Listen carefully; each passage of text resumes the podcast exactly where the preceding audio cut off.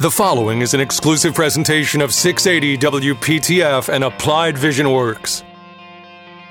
This is the Building a Leadership Culture to Reach Your Destination podcast, hosted by President of Applied Vision Works, Don Hadley. An in depth look at the four pillars of sustainable success. You're listening to another edition of Building a Leadership Culture to Reach Your Destination. It's a podcast hosted by Don Hadley and his team here at Applied Vision Works. I'm Chris Hooks, simply the moderator here. And Don, as we were preparing for this podcast, uh, I saw in our notes you had the word tools because, again, you have the four pillars of sustainable success. You got vision, you got culture, you got action, and now we move on to tools. But you wrote on your piece of paper, tools dash misunderstood. What did you mean by that? Let me back up and give you kind of two parts of tools that I think are misunderstood. One thing is I think people misunderstand the value of tools.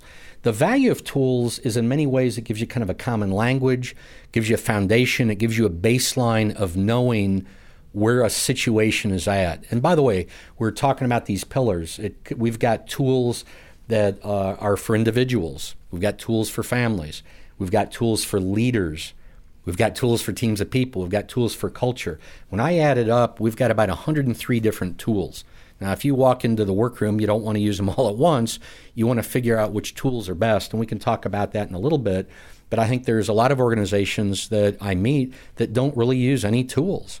And so, what they don't understand is a tool can be a way to very quickly get focused in a particular area that can be most powerful and useful to make a difference. In one of the other podcasts, we talked about the trim tab on an airplane, makes it very easy to fly an airplane, makes it safer, allows the passengers, everybody to just have a better ride. So, in the same way, a tool can be valuable. So, if you're not using tools, don't go get 103 of them, but find a way to identify which tools make the most sense at the time. I find there's also organizations that go to the other extreme, and this is where I think there's a lot of misunderstanding is they think the tool is the answer. So I go do a tool and I find out I'm an extrovert. I find out this, I find out that. I was talking to a psychologist one time and I made the comment to him, "Well, I think I'm really more of an introvert." And he shook his head at me and he said, "Hadley, you are so wrong." And I'm like, well, who are you to tell me? He said, You may be primarily an introvert, but you also are an extrovert. We're all beef stew. We've all got the capacity to do all these things. And so sometimes what happens is tools get used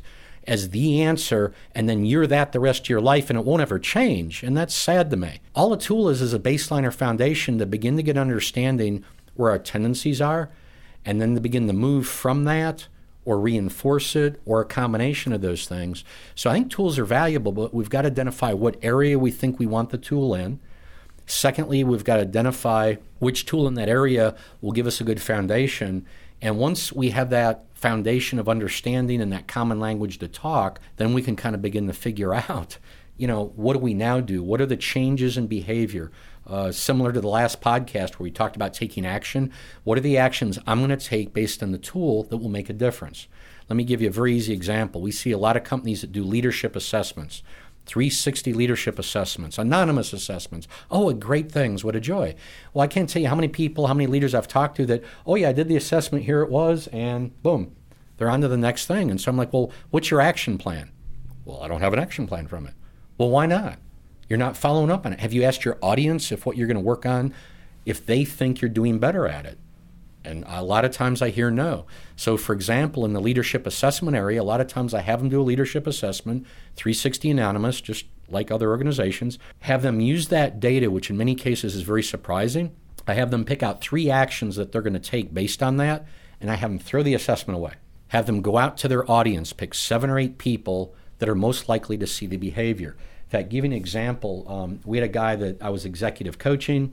I was basically told he was going to get fired in 60 days unless he had a dramatic behavior change. Well, I'm an outsider, don't know him, don't know the company. This is very dangerous territory, and he's got a very short period of time. So we quickly did a 360 leader assessment, which is feedback from those closest to him, people he relies on as a leader to get the job done. And he was shocked by what he found out. So we had him pick three actions, threw the assessment in the trash can, had him go to his audience and enroll. Uh, I believe in this case he actually enrolled nine people because he could feel uh, upper management breathing down his neck. And he started getting feedback from the audience. What do I need to do different? How's it going? Am I doing better? As he did that, he began to create a different set of experiences with people around him. He became a much better leader. After six months, he got a promotion. He got a raise. When you talk about a dramatic turnaround, and it wasn't, the tool might have given him data, but it wasn't the tool that was important. What was important was the fact it gave him data to figure out what actions he engaged an audience of people with a vision of what he was trying to become. Vision's one of our pillars.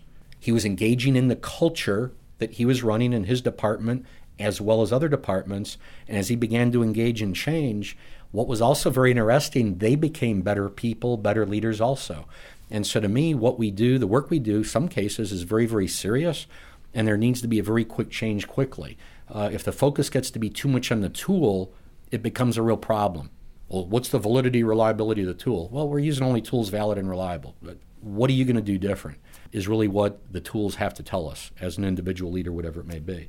So, one of the things I've mentioned the business health assessment before, and one reason I like it, it measures 12 different parts of an organization. And if you'd like, would be glad to send you the business health assessment, and it may identify an area where then you could say, okay, what are the tools in that area of the organization that we could begin to use to assess and figure out what needs to be worked on? So, as I mentioned earlier, it may be leadership, or it may be the shifting the culture. It may be teamwork. It's a lot of different things it could be, but we'd be glad to send that to you because that may help you identify kind of where to go at it. And by the way, as I've mentioned before, don't just look for the negative things, look for the good stuff. Sometimes we use assessments or tools to be able to figure out what's really great and then we begin to figure out how to duplicate that. There was a calling center one time. We took some of the best callers, did some assessments, figured out their characteristics, and we said, okay, in our hiring process, in our coaching, in our career paths, how do we start to magnify that stuff and use it in an even more powerful way? And so going at it that way is a much more positive experience in many cases. It doesn't just have to be about what's wrong. I think as much or more, it should be about what's going right and how do we duplicate it and just simply do it more. For a free copy of that that business health assessment, feel free to send me an email at cchase at appliedvisionworks.com.